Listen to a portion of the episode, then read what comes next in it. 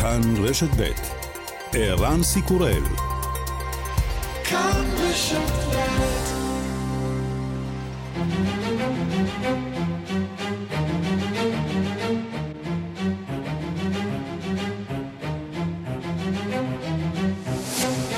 השעה הבינלאומית 11 בספטמבר 2023 והיום בעולם. עניין ההרוגים בירידת האדמה במרוקו עומד על יותר מ-2,000, אבל מעריכים שהמספר גבוה הרבה יותר, בעיקר באזורים שהשלטונות עדיין לא הצליחו להשיג אליהם גישה. במרוקו נמצא שליחנו יואב בורוביץ'. אנחנו נמצאים בכפרים שבערי האטלס, שספגו את המכה הקשה ביותר ברעש האדמה. כמעט כל הבתים כאן נהרסו ותושבים רבים נהרגו. כעת למרבית התושבים בכפרים הללו אין אפילו מחסה, כאשר העזרה ממעטת ומאחרת להגיע. בפעם הראשונה נוכחות דיפלומטית ישראלית בריאד שבסעודיה בוועידת אונסקו, לצד הדיפלומטים גם נוכחות של כתבנו גדעון קוץ בדיווח בלעדי מהממלכה. מדובר בהשתתפות במושב ארגון בינלאומי ולא בשיחות דו צדדיות והמשלחת חיכתה להשרות עד הרגע האחרון, אך בכל זאת אישור המארחים הסעודים התקבל בחוגים הדיפלומטיים כעוד סימן להתחממות היחסים בין שתי המדינות בדרך הארוכה לנורמליזציה. על רקע המשא ומתן המשולש עם ארצות הברית. וגם אני קיבלתי לראשונה אקרדיטציה להשתתפות בוועידה על שם אמצעי תקשורת ישראלי עם ברכת ברוך הבא מהמארגנים. כאן גדעון קוץ, ריאד, ערב הסעודית. מצרים זוהמת לאחר הודעת אתיופיה כי מילאה את המאגר בסכר הידרואלקטרי שנוי במחלוקת בנילוס הכחול משרד החוץ של מצרים אומר כי אתיופיה מתעלמת מהאינטרסים של המדינות האחרות במורד הזרם. 22 שנה ליום הדרמטי ההוא, השעה הבינלאומית מדווחת על הפיגוע הגדול ביותר בהיסטוריה בשידור חי. נעבור לרגע מעניין המתאבד בטורקיה לפיגוע שאולי היה חמור הרבה יותר, או אולי זו סתם תאונה, התרסקות של מסוק על מגדלי התאומים בניו יורק, גיל תמרי בוושינגטון. ברגעים האלה ככל הנראה מסוק או מטוס קל שלא הצליח אה, אה, לנחות נכנס בחלק העליון של מגדלי התאומים אה, בניו יורק. מתוך אה, המגדל אה, הצפוני יותר עולה עשן אה, רב ש, אה, שמתעמר אה, לשמיים. וגם...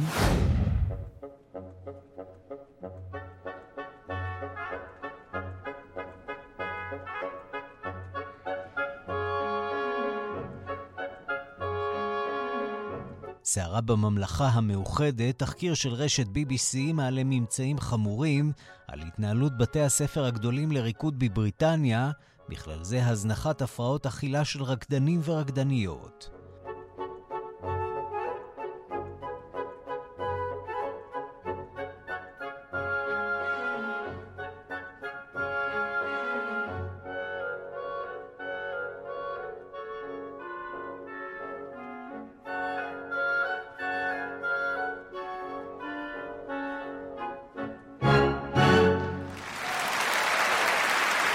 השעה הבינלאומית שעורך עמית שניידר, בביצוע הטכני שמעון דוקרקר, אני רנסי קורל, אנחנו מתחילים.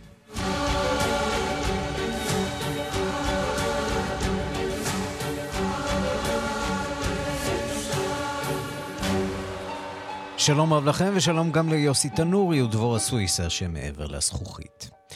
אנחנו פותחים במרוקו לאחר רעידת האדמה העזה שפקדה את המדינה בסוף השבוע שחלף. אזור הרי האטלס הוא מוקד הפגיעה ברעש הזה שגבה את חייהם של יותר מאלפיים בני אדם.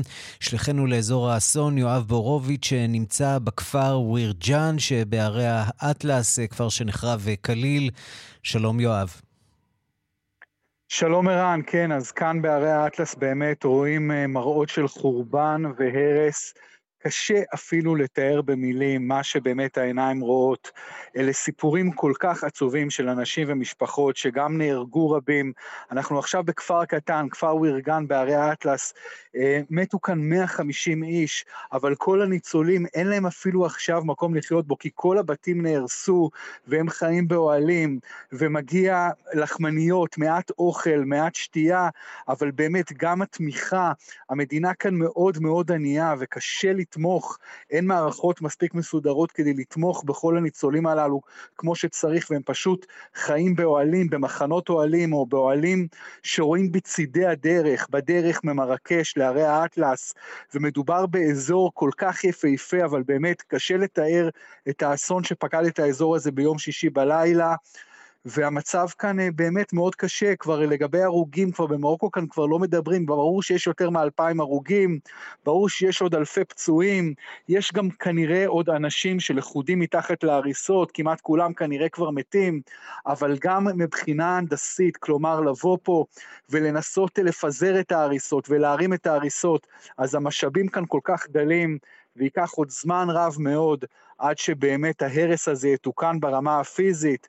אבל בכל הרמות האחרות הוא לא יתוקן לעולם. אתה רואה בכלל אה, כלים כבדים שמגיעים לאזורים הנידחים האלה, לכפרים שבהרי האטלס, או שלמעשה כל הכוחות הכבדים נמצאים או נשארים במרקש ואולי בקזבלנקה?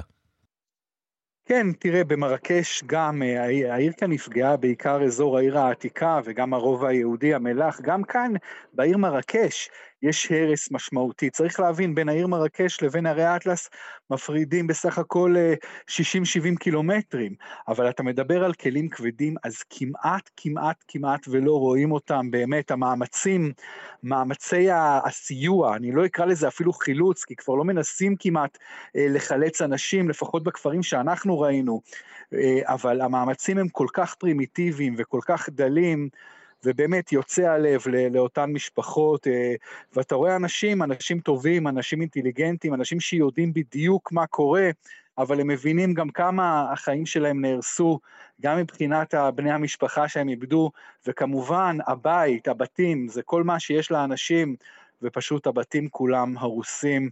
בגלל אותו רעש אדמה. אז נכון שהרבה מדינות מציעות סיוע, ביניהן גם ישראל, אבל עם כל הסיוע שבעולם, אם לא יבנו בתים חדשים ולא באמת ישקמו את אותם כפרים, הדבר הזה ייקח זמן רב וספק אם הוא אי פעם יקרה, וזה בלי לדבר בכלל על מאות ואלפי אנשים שנהרגו. עד כמה אתה מזהה שם אה, ביקורת כלפי השלטונות, כלפי התפקוד של השלטון בשעות ובימים שאחרי רעידת האדמה הזאת? אתה בינתיים, אתה מזהה מעט מאוד. קודם כל צריך להבין שאפילו כאן בערי האטלס, אז מדברים אפילו, השפה המדוברת כאן היא אפילו לא ערבית, היא, היא ניב ברברי. האנשים הם ברברים ומדברים בניב אחר, וקשה אפילו לתקשר עם מרבית האנשים. והמדינה פה היא, היא מדינה מלוכנית, היא מדינה, היא לא דמוקרטיה כפי שאנחנו מכירים. אז אתה, בינתיים באמת לא שמעתי אה, ביקורת רבה על הממשל, מתייחסים אל זה יותר כאל אסון טבע. והם יודעים שהם חיים במדינה ענייה. זה לא שאנשים כאן מופתעים ומצפים למשהו אחר לגמרי או לדברים שאנחנו מכירים, ובאמת, אבל כש, כשבאים ורואים אסון כזה, אז אנחנו מצפים בוודאי כישראלים ממה שאנחנו מכירים למאמצי סיוע הרבה הרבה יותר משמעותיים ולממשלה שכמובן פועלת בצורה הרבה יותר אה, אה, משמעותית. כאשר אה, קורה דבר כזה, וצריך לומר גם את האמת, כאשר קורה כזה דבר, אז בכל מקרה, שום מאוד ממשלה מאוד לא באמת לסייע, יכולה להתמודד עם זה. שום ממשלה כן. לא, לא, כן, זה נכון. זה נכון, ועדיין היינו רוצים לראות כאן במרוקו באמת מאמצי סיוע הרבה יותר משמעותיים, כי המצב הוא באמת טרגי, אין מילה אחרת, אין מילה אחרת לתאר את מה שהולך כאן. יואב בורוביץ', שליחנו להרי האטלס שבמרוקו, תודה רבה לך על הדברים. תודה. Thank you.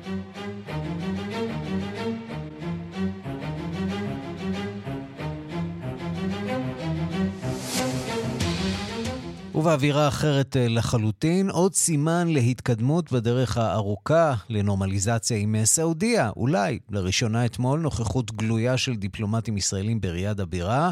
שם נפתח כינוס מועצת המורשת העולמית של ארגון האו"ם לתרבות, לחינוך אה, ולמדע אונסקו. בפתח המושב הראשון של הכינוס הודתה מנכ"לית אונסקו למשלחת ישראל על השתתפותה לצד המשלחת מהרשות הפלסטינית, המשלחת מירדן.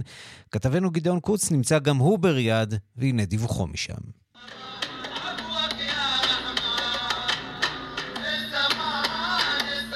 בגניו המרהיבים של הארמון ההיסטורי אל-מורבה בריאד בירת סעודיה במופע מוסיקה וריקודים, הקרנת אותיות נבטיות עתיקות שפיצה את הקהל על החום המעיק ששרר במהלכו נפתח אמש המושב ה-45 של מועצת המורשת העולמית של אונסקו, ארגון האו"ם לתרבות חינוך ומדע באירוע משתתפת לראשונה באורח תקדימי וגלוי בסעודיה משלחת רשמית מישראל בראשות אמיר וייסברוד, סמנכ"ל משרד החוץ וראש האגף לארגונים בינלאומיים ובהשתתפות השגריר למוסדות הבינלאומיים חיים אסרף וראש מנהל העתיקות.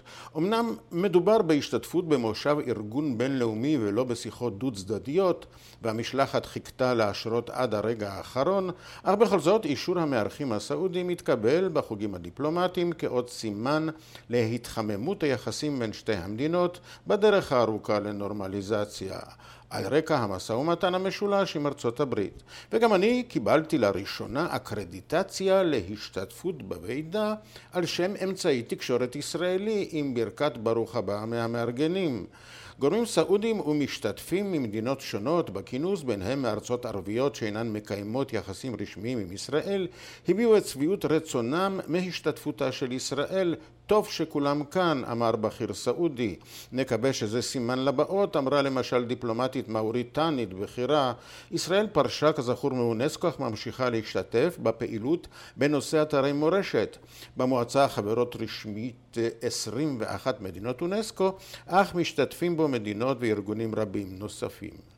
בוועידה עצמה ישראל תתנגד בתוקף להענקת מעמד של אתר מורשת עולמית פלסטיני לתל יריחו. פלסטין היא חברה רשמית באונסקו ובעקבות גינויים חוזרים ונשמים ביוזמתה פרשה ישראל בשעתה מהארגון.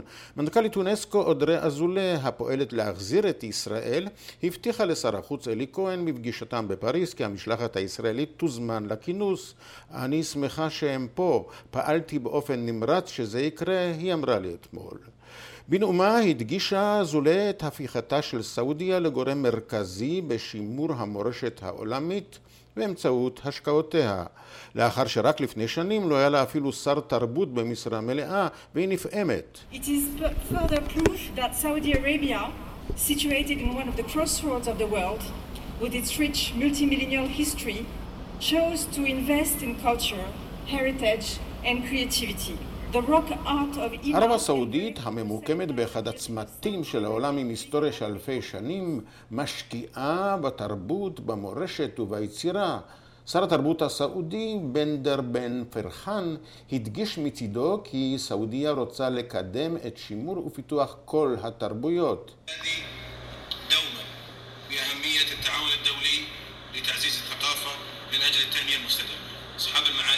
ארגונו של כנס עם מאות רבות של משתתפים הוא גם מבחן לסעודיה שרוצה בין היתר לארגן את המונדיאל הבא בכדורגל ובינתיים מפגינה הרבה רצון טוב והכנסת אורחים הסעות במערכת כבישים סבוכה ופקוקה בין המגדלים המרשימים. ובמקביל, בתקשורת ובחוגים המדיניים בסעודיה ממשיכים להביע סיפוק על הסכם הנתיבים בין הודו, המזרח התיכון וישראל בתוכו ואירופה. יורש אצל מוחמד בן סלמן אומר כי הפרויקט יגביר את הקשר הכלכלי ואת הסחר בין כל משתתפיו. אך סעודיה ממשיכה גם בנורמליזציה עם איראן, ואתמול הגיש השגריר הסעודי בטהרן את כתב האמנתו לשר החוץ האיראני. כאן גדעון קוץ ריאד, ערב הסעודית. כן, אה, ומפריצת הדרך הזאת, אה, עוד פריצת דרך עם אה, סעודיה. אנחנו נשארים בעולם המוסלמי, הפעם מדינה מוסלמית אחרת לחלוטין משתי אלה שעסקנו בהן. קוסובו, המדינה הצעירה ביותר בעולם, שפרשה מסרביה, שעדיין רואה בה חלק בלתי נפרד משטחה. היום מבקר שם שר התיירות חיים כץ, נלווה אליו השגריר פלג לוי, שמשמש היום יועץ מדיני לשר התיירות. שלום לשגריר לוי. שלום, שלום, צהריים טובים. בוא נתחיל אולי אה, בתואר שלך. למה שר תיירות צריך יועץ מדיני? הוא עוסק בתיירות. אה, הוא עוסק בתיירות, ותיירות היא חלק ממדיניות החוץ של מדינת ישראל וחלק מהכלכלה הישראלית. אה, נושא התיירות מקרב בין מדינות, ורגיש לפעמים, לכן אני חושב שכל שר בכלל צריך יועץ מדיני מקצועי שילווה אני שמח שהשר כץ עושה זאת. ספר לנו קצת על קוסובו, המדינה הצעירה הזאת. הבלקן, אנחנו יודעים, מאוד מושך ישראלים, כן. תיירים. ישראל צריכה גם לעניין את מדינות הבלקן מבחינת תיירות. עד כמה באמת ישראלים מגיעים לקוסובו, רואים בה חלק לא. מהביקור שלהם בבלקן? אבל קוסובו היא באמת מדינה קטנה. אחד מכל שני אזרחים פה הוא מתחת לגיל 31, ואנחנו מסתובבים בשעות המעטות מאז שהגענו, ואתה לא, אתה רואה רק צעירים. עכשיו, הביקור בקוסובו הוא ביקור ראשון אה, של אה, שר בכיר מאז שישראל אה, הכירה בקוסובו לפני שנתיים וחצי, ואנחנו כאן לעודד תיירות, ויותר נכון לסייע לקוסובו, שהיא מדינה בפיתוח התיירות, בפיתוח מדיניות תיירות, אסטרטגיה תיירותית, כחלק מה... באמת היחסים המיוחדים של ישראל עם קוסובו, היא מדינה מוסלמית שהשגרירות שלה היא בירושלים. כן, ונזכיר שהמציאות הבאמת מורכבת הזאת של שגרירות אה, מוסלמית כן. בישראל, בירושלים, היא לא מובנת מאליה, והיא חלק מאיזה סוג של עסקה סיבובית. במסגרת הסכמי אברהם עם המעורבות של האמריקנים, נכון? נכון? שהם תומכים גדולים בעצם של קוסובו. נכון, קוסובו היא מדינה שבאמת נמצאת במצב מיוחד שלא כל מדינות העולם, אפילו לא כל מדינות האיחוד האירופי הכירו בה. היא למשל לא חברה כל ארגוני האו"ם, היא לא חברה באו"ם באופן, אה, כמדינה, אה, ולכן אה, ישראל כחלק מהכרת תודה או מהמחויבות שיש לנו למדינה מוסלמית זו, בקשרים המיוחדים איתה, באמת אנחנו באמת באים לסייע בכל מה, בכל ניתן. יש להם, יש לנו הרבה לחלוק, הרבה לחלוק איתם. שאתה רואה פה את הציוט, זה קצת מזכיר את ישראל בשנות ה-60, של מדינה צעירה שמחפשת את דרכה, שמחפשת איך אה, להציג את עצמה בפני העולם. זה גם אולי הקסם התיירותי שיכול להיות לה, נכון? בדיוק, אבל קוסובו באמת לא מוכרת אה, לתיירים הישראלים, או בכלל לתיירות העולמית, והיא מדינה באמת מיוחדת, הררית, אה, אומנם ללא יציאה אל העם, אבל היא מציעה הרבה דברים ש... מקומות אה, די בתוליים שלא מתוירים, לכן אה, זה באמת אה, מקום שאפשר לשתף איתו פעולה. אחת הסוגיות הבאמת מורכבות עם קוסובו היא העובדה שמדובר בעצם במדינה, לא נאמר בדלנית, אבל מדינה שנפרדה באופן עצמאי ממדינת המוצא שלה, מסרביה, וזאת גם הסיבה נכון. שישראל לא מיהרה להכיר בה. אה, אוקיי. אין כאן איזה מין סתירה מובנית אה, בעניין הזה של אה, מעורבות וסיוע ישראלי לקוסובו, בשעה שאנחנו אולי לא היינו רוצים שסרביה תכיר במדינה פלסטינית? באמת, הצעד נעשה באמת, כמו שאתה אמרת, במסגרת הסכמי אברהם, ואני חושב שישראל, ברגע שהיא הגיעה למחויבות, אז היא צריכה לממש אותה, כמו שהקוסוברים אה, פתחו את אה, שגרירותם בירושלים, במחיר מאוד כבד אגב. זה, זה לא נטול. סתירות, כן, פנימיות. לא, אני חושב ש... שלא הכל שחור ולבן. ואני חושב שטוב שמדיניות החוץ הישראלית, או הכלכלית הישראלית, אה, יודעת להתייחס לכל מדינה באמת במישור הבילטרלי. ולהסתכל, לא, לא, לא הכל צריך להיות בהיבט אה, של הסכסוך הערבי-ישראלי וכולי. וכל זה קורה, נזכיר, דווקא בתקופה שבה אה, היחסים עם אה, סרביה קצת אה, משתפרים, אחרי נכון. שלוש שנים של יחסים קצת אה, קפואים אה, בעקבות אה, ההחלטה של ישראל להכיר בקוסובו. לא היה כאן נכון. שגריר. אה, בחודש שעבר הסרבים הודיעו שהם נכון, שולחים כן. לכאן שגריר. אה, אלי כהן, שר החוץ, ביקר בסרביה. סרביה, והנה הביקור הזה בקוסובו. לא עלול להוציא קצת את הרוח מהמפרשים אה, בשיקום היחסים בין ישראל לסרביה? לא, אני לא חושב. אני באמת חושב שכאן זה דווקא, אה, זו דווקא אה, ראייה שאנחנו, שאנחנו באמת חברים או שותפים של, לשתי המדינות האלה, שאנחנו תומכים בדיאלוג ביניהם, ואנחנו יכולים לעבוד ביחד עם שניהם. כלומר, כמו שאנחנו תמיד אומרים לעולם, אם אתה תומך בישראל, אתה גם יכול לתמוך במדינות אחרות אה, באזור. ואותו כנ"ל אנחנו, אם אנחנו יכולים להיות לנו יחסים מאוד טובים עם סרביה, כמו שהיו בעבר, ויחסים טובים עם קוסובו או, או מדינה בלקנית אחרת. הזכרת באמת uh, את העובדה שמדובר במדינה צעירה עם שאיפות מאוד מאוד גדולות להצטרף לאיחוד האירופי. דיברת קצת על האווירה ברחובות, תאר לנו קצת uh, את החיים שם, איך זה נראה, קוסובו. באמת, זאת אה, אה, פריסטינה זאת עיר שעברה טראומה, כל המדינה הזאת עברה טראומה של אה, המלחמה עם, עם, עם סרביה, עדיין יש פה את הקייפור, את, ה, את הכוחות, ה, הכוחות האו"ם שדי מחזיקים את המדינה הזאת מבחינה ביטחונית, לכן רוב, רוב הקוסוברים לא גרים בקוסובו, אלא בפזורות, בגרמניה, בשוויץ, בארצות הברית. אה, וזו מדינה שמשתקמת, מדינה שמוצאת אה, לעצמה, צריכה למצוא לעצמה את הכיוון. הכיוון שלה הוא כמובן אירופה, אה, הם רואים את עצמם חלק מאירופה, כמו, כמו שכנותיהם, והתהליך הוא תהליך לא פשוט. זה תהליך שבוסניה הרצגובינה קורה לפני 20 שנה. העיר נראית, זאת עיר בלקנית רוסית, אבל שעברה טראומה, אתה עדיין רואה את הריסות והרבה בנייה מחודשת, וזה יכול להיות פוטנציאל מאוד טוב לפיתוח, להשקעות מכל העולם. פוטנציאל מצד שני, פוטנציאל נפיץ, כי בחודשים האחרונים אנחנו שומעים שוב ושוב על התלקחויות קטנות בגבול, אה, בעיקר אה, סביב סוגיות אה, לוחיות הרישוי, האם צריך שיהיו לקוסוברים לוחיות רישוי משלהם, או שאולי לוחיות רישוי סרביות, הסיפור הזה עוד רחוק שם מפתרון, אבל ישראל משתדלת להיכנס לזירה הזאת גם לקוסובו. השגריר פלג לוי, יועץ מדיני לשר התיירות, תודה רבה לך על הדברים. תודה רבה לכם, ושיהיה המשך יום טוב.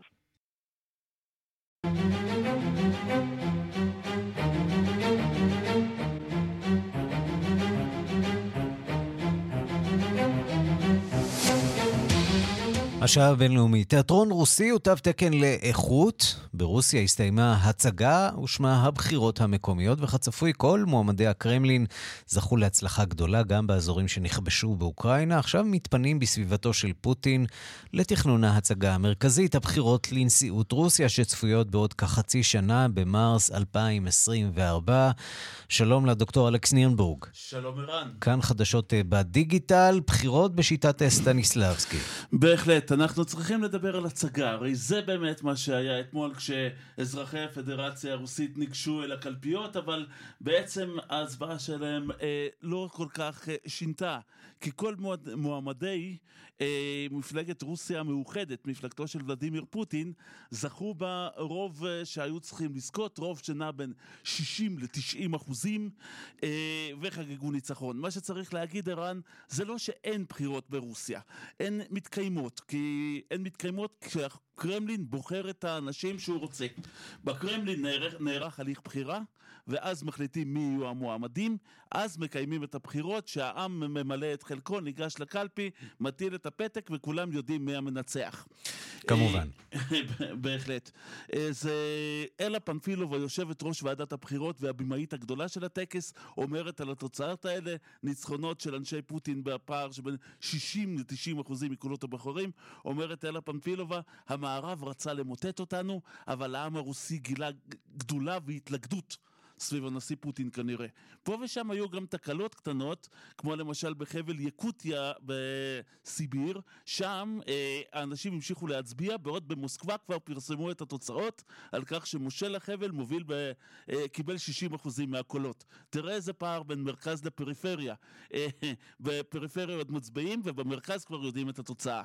אה, גם אה, בחבלים שנכבשו על ידי אה, רוסיה מאוקראינה נערכו בחירות, אנשיו של פוטין זכו ב-75% מקולות הבוחרים, אה, ואתה יודע, האהדה מאוד מרשימה לכובש, מגלים על פי הפרסומים של ועדת הבחירות המרכזית במוסקבה. אה, מבחינה פוליטית, הבחירות המשמעותיות ביותר היו אלה אה, שנערכו לראשות עיריית מוסקבה, ושם החליטו בקרמלין שהאיש שלהם הוא סרגי סוביאנין, ראש העירייה המכהן, זה שמוכר לנו כזה שמודיע על פגיעה של טילים במתחם מוסקבה סיטי וכאלה, ובתקופה האחרונה וולדימיר פוטין התגייס למענו של סוביאנין, הם היו, זוכר את הסרט התאומים, דני דויטו וארנולד שוורצנגר? תכף נעסוק בתאומים אחרים. בגלל הבדלי הגובה ביניהם, פשוט הסתובבו יחד בכל מקום, חנכו כבישים, חנכו תחנות רכבת. בוא תשמע, כך זה נשמע בשידורי הטלוויזיה הרוסית. Владимир Владимирович, прошу разрешения на запуск движения. Вперед, вперед, вперед. Разрешаю. Начать движение. כן, ככה אומר, אומר מנחה הטקס ולדימיר ולדימירוביץ', אתה מאשר לי להזרים את התנועה לכביש החדש? אני מאשר, אומר פוטין, סבנין עומד לידו קורן מאושר ומריח עוד ועוד קולות שרצים לעברו. סבנין ימשיך להיות ראש עיריית מוסקבה עד שהקרמלין, עד שהקרמלין נרצה בכך, נגיד, נגיד את זה בצורה הזאת.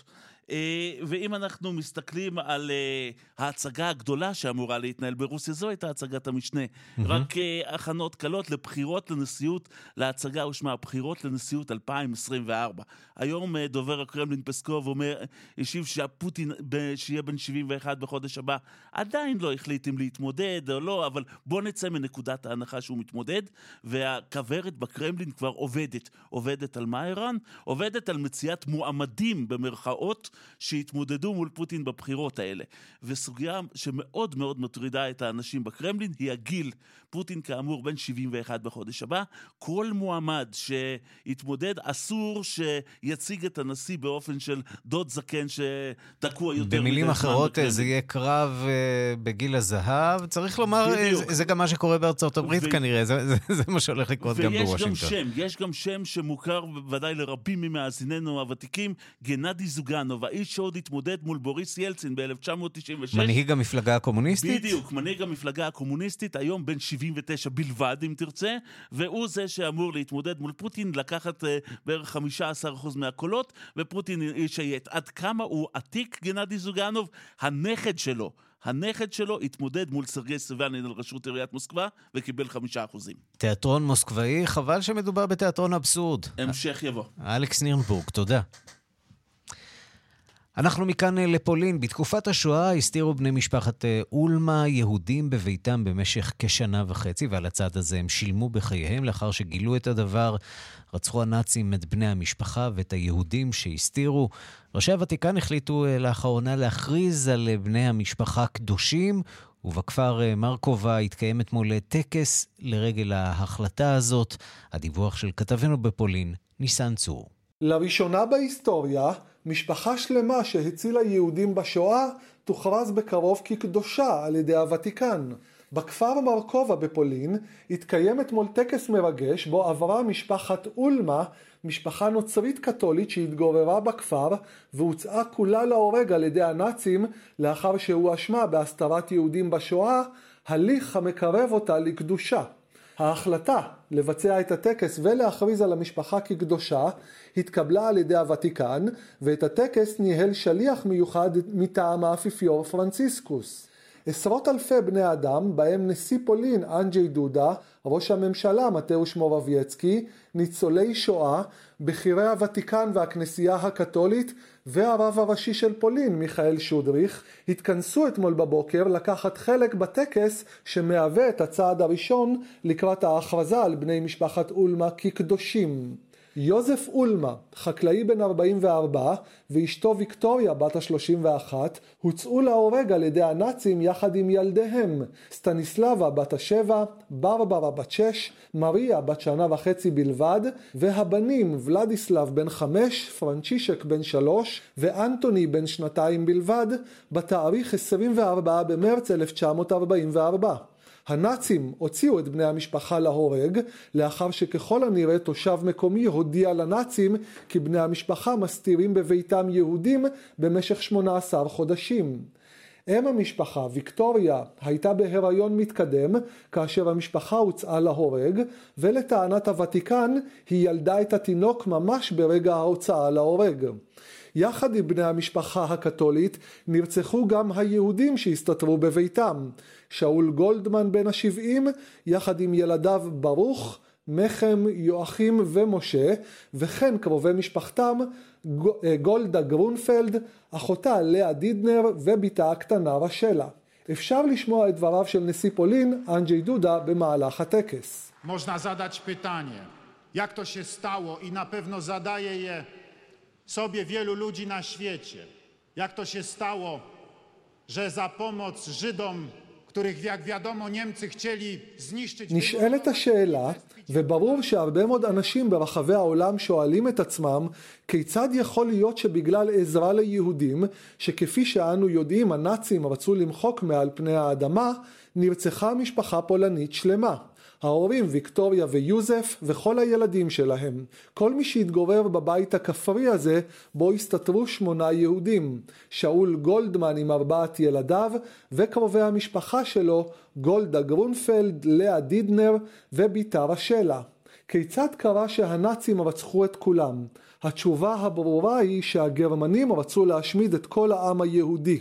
כך זה היה בכל אדמה שנכבשה על ידם, במיוחד בפולין, שבה הנאצים רצחו בצורה ברוטלית יהודים פולנים. בנאום מיוחד שנשא מהמרפסת בוותיקן והוקרן על מסכים בכפר מרקובה עבור משתתפי הטקס, אמר האפיפיור פרנציסקוס כי משפחת אולמה ייצגה קרן אור באפלה של מלחמת העולם השנייה. המשפחה צריכה להוות דוגמה לכולם בעשיית טוב ובסיוע לנזקקים. לאחר מכן הזמין האפיפיור את הנוכחים בוותיקן למחוא כפיים לבני המשפחה שנרצחו, כאשר גם הוא עצמו הצטרף למחיאות הכפיים לזכרם. מדובר בפעם הראשונה שמשפחה שלמה עוברת את הטקס המקרב אותה לקדושה על ידי הכנסייה הקתולית. בשלב הבא אמור הוותיקן להכריז על בני משפחת אולמה כקדושים. ניסן צור, פולין.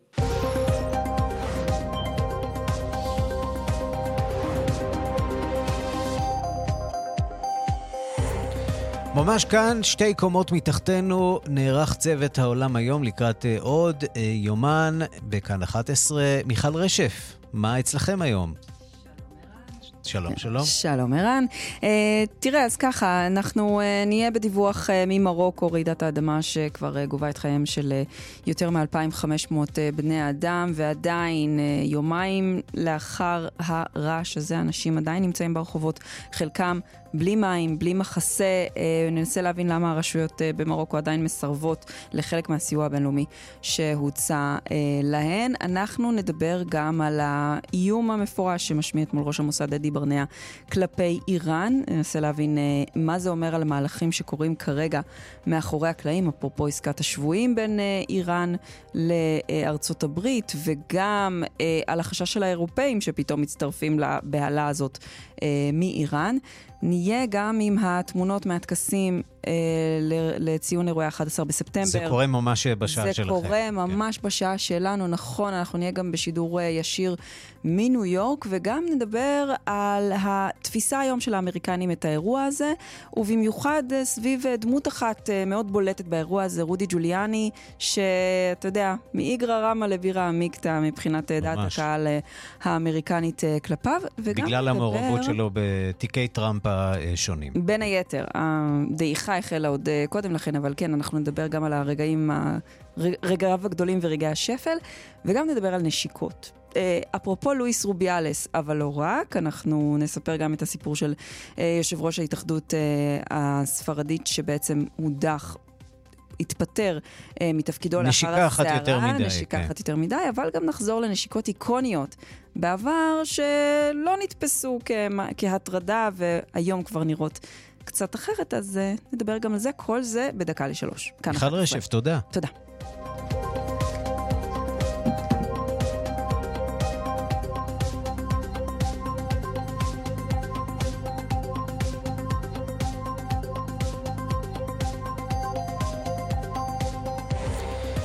גרמניה אתמול צהלה ושמחה לאחר שלראשונה זכתה נבחרתה הלאומית באליפות העולם בכדורסל, בתום משחק שבו ניצחה 83-77 את נבחרת אה, סרביה, וזה קרה אחרי ניצחון מזהיר בחצי הגמר על נבחרת הברית עם שחקני ה-NBA. מעתה אמור כדורסל זה המשחק שהם משחקים 40 דקות ובסופו לפעמים גרמניה מנצחת. שליחנו לאירופה דוב גילהר צפה במשחק הגמר לצד האוהדים הברלינאים הצוהלים. הצרחות האלה בבר ספורט אפצי מגנט ברוב המיטה בבירת גרמניה יהיו בוודאי משותפות לצרחות שנשמעו אתמול בכל ברי הספורט במדינה, רק שאלה הן הצרחות שאנחנו הקלטנו. אף אחד לא ממש ציפה לניצחון הגרמני במשחק הזה, באליפות הזו, מה שהפך את האוהדים הגרמניים לממש ממש שמחים. אנחנו משוחחים איתם ומנסים להבין איך זה קרה.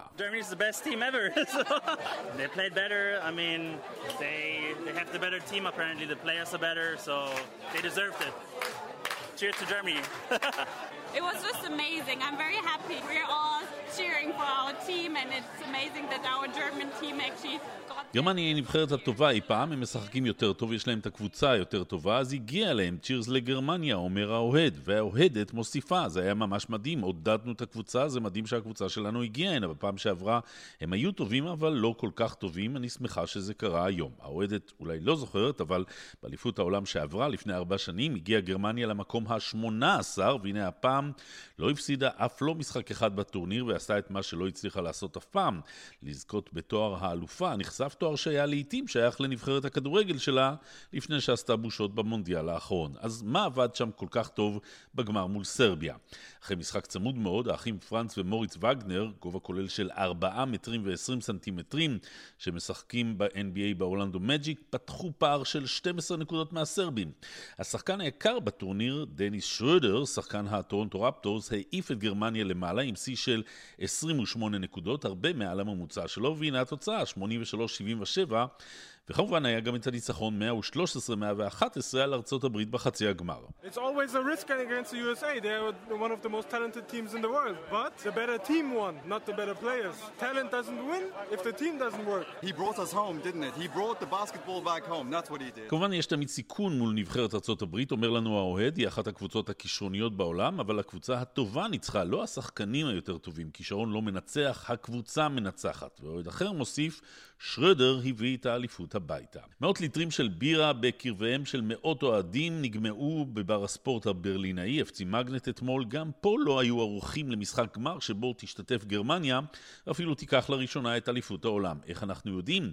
בעל הפאב נסע לפני שבוע לחופשתו המתוכננת מחוץ לעיר והשאיר את שתי בנותיו לתפעל את האירוע, והן עשו זאת במיומנות רבה. דב גילר בעקבות ההיסטוריה הספורטיבית, כאן בברלין. Thank you.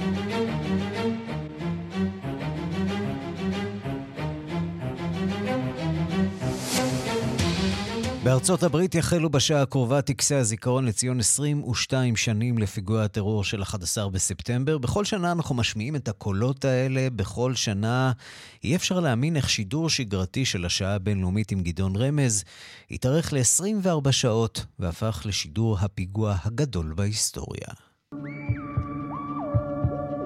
It all seemed so safe and tranquil. Legendary basketball great Michael Jordan is getting ready to return to the game he loves today, Tuesday, September 11th, 2001.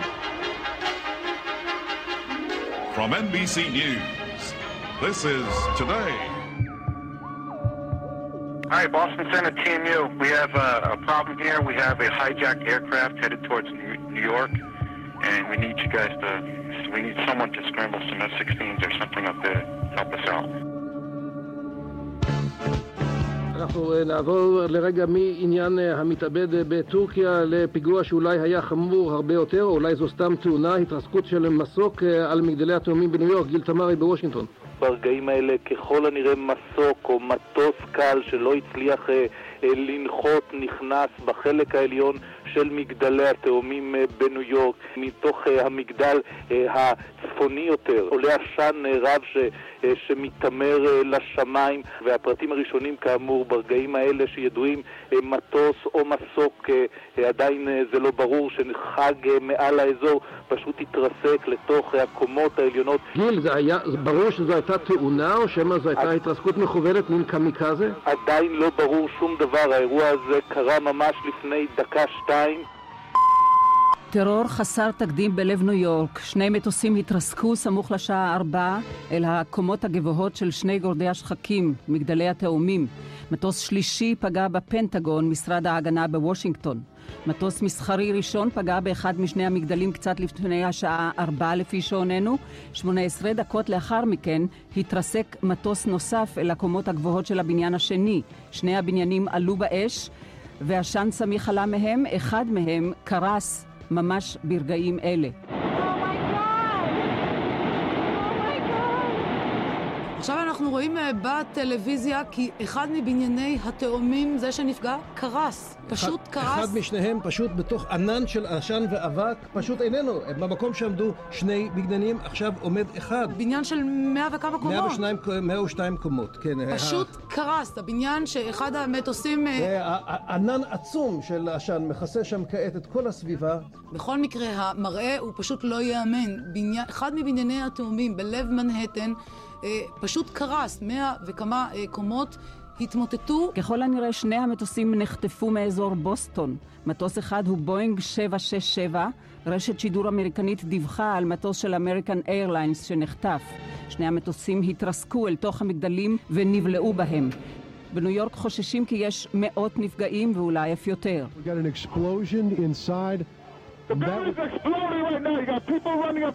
מהומת אלוהים בדרום האי מנהטן. כן, ממש מהומת... שני המגדלים... שני, רק רגע, מיקי גורדוס, מיקי גורדוס, שני מגדלי התאומים קרסו. אנחנו ממש מול עינינו עכשיו נופל המגדל השני. המגדל השני פשוט כרגע מתמוטט. פשוט שני המגדלים נעלמו כלא היו, 110 קומות. אני ראיתי לפני כמה דקות את ה... מגדלים התאומים מתפוצצים, ראיתי אותם במו עיניי, נופלים על הקרקע, ראיתי את, ראיתי את הלהבות למעלה, ראיתי את ה... קודם כל למטה ברחוב, אלפי אנשים שיצאו מהרכבות התחתיות כשהרכבות הפסיקו לפעול ואז עליתי לקומה 24 בבניין איפה שאני נותן הרצאה והסתכלתי החוצה, ראיתי שהמגדלים התאומים בוערים ואז ראיתי את, ה... את המגדל פתאום מתפוצץ ונופל זה מראה שלא אשכח לכל חיי. בתוך כך התברר כי באזור הפנטגון בוושינגטון התרסק מטוס שלישי ועשן מיתמר ומשרד ההגנה מפונה. גם הבית הלבן, מעונו של הנשיא, מפונה וכך גם בניין הקונגרס. סרט אימים מתרחש לפנינו וזה לא מודל, והפעם זה לא מודל, הפעם זה לא קרטון, זה האמת.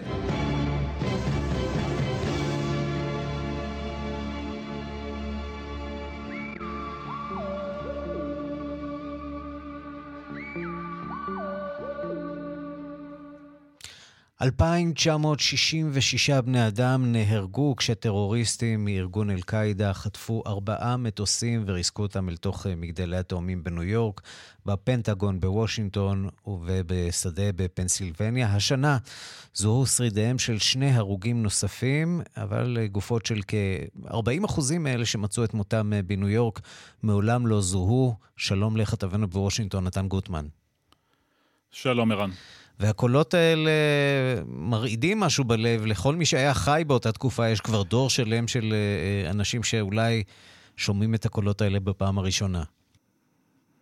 כן, איכשהו כל שנה זה מצליח, אה, אה, אותי לפחות, להחזיר לרגעים האלה אה, לפני 22 שנים. אה, אה, כאן בוושינגטון חוויתי את זה, לא בניו יורק, אבל אה, זה הכל חוזר בדקה אחת.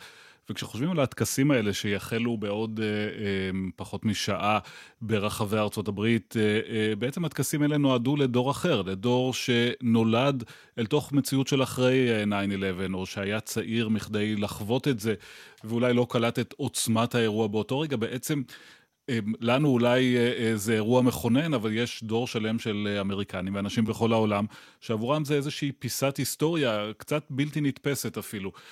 וזו בעצם המטרה של הטקסים האלה בימינו. פחות אולי לזכור את ההרוגים או, או לעזור למשפחות, למרות שהם כמובן יהיו במרכז הטקסים, שיהיו גם בניו יורק בגראונד זירו, גם בפנטגון וגם בשנקסוויל, פנסילבניה. אלא יותר כדי לספר שוב את הסיפור הזה, להעביר אותו מדור לדור, את הסיפור של אותו רגע שבו האומה האמריקנית, המעצמה החזקה בעולם, הותקפה בבוקר שמשי אחד על ידי ארגון טרור, וכמעט... ועברה את ההלם הגדול בתולדותיה, ולכן הדברים האלה קורים היום. יש מתכונת קבועה לטקסים האלה, אנחנו נראה את זה עוד מעט, בעיקר בניו יורק, הקראה ממושכת של השמות. כאשר פעמונים מצלצלים בכל דקה אה, שבה אה, המטוסים אה, התרסקו אל תוך מגדלי התאומים ואחר כך כאשר המגדלים עצמם קרסו.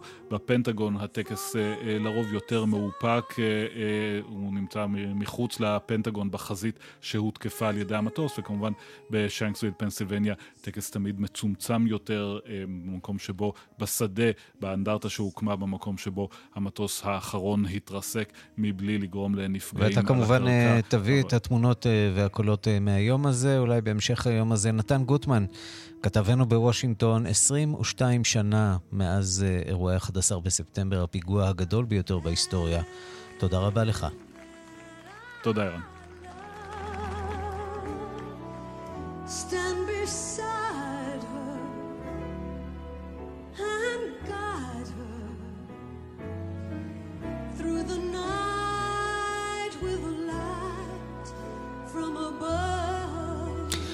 עד כאן השעה הבינלאומית שערך אה, עמית שניידר בביצוע הטכני אה, שמעון דוקרקר. מיד אחרינו אה, משדר מיוחד במלאת 30 שנה לחתימה על הסכם אוסלו בהגשת ליאור לוי והדוקטור אורי מילשטיין. אנחנו נהיה כאן גם מחר, בעצם לא, מחר לא נהיה כאן, אנחנו נהיה כאן שוב מחרתיים. להתראות.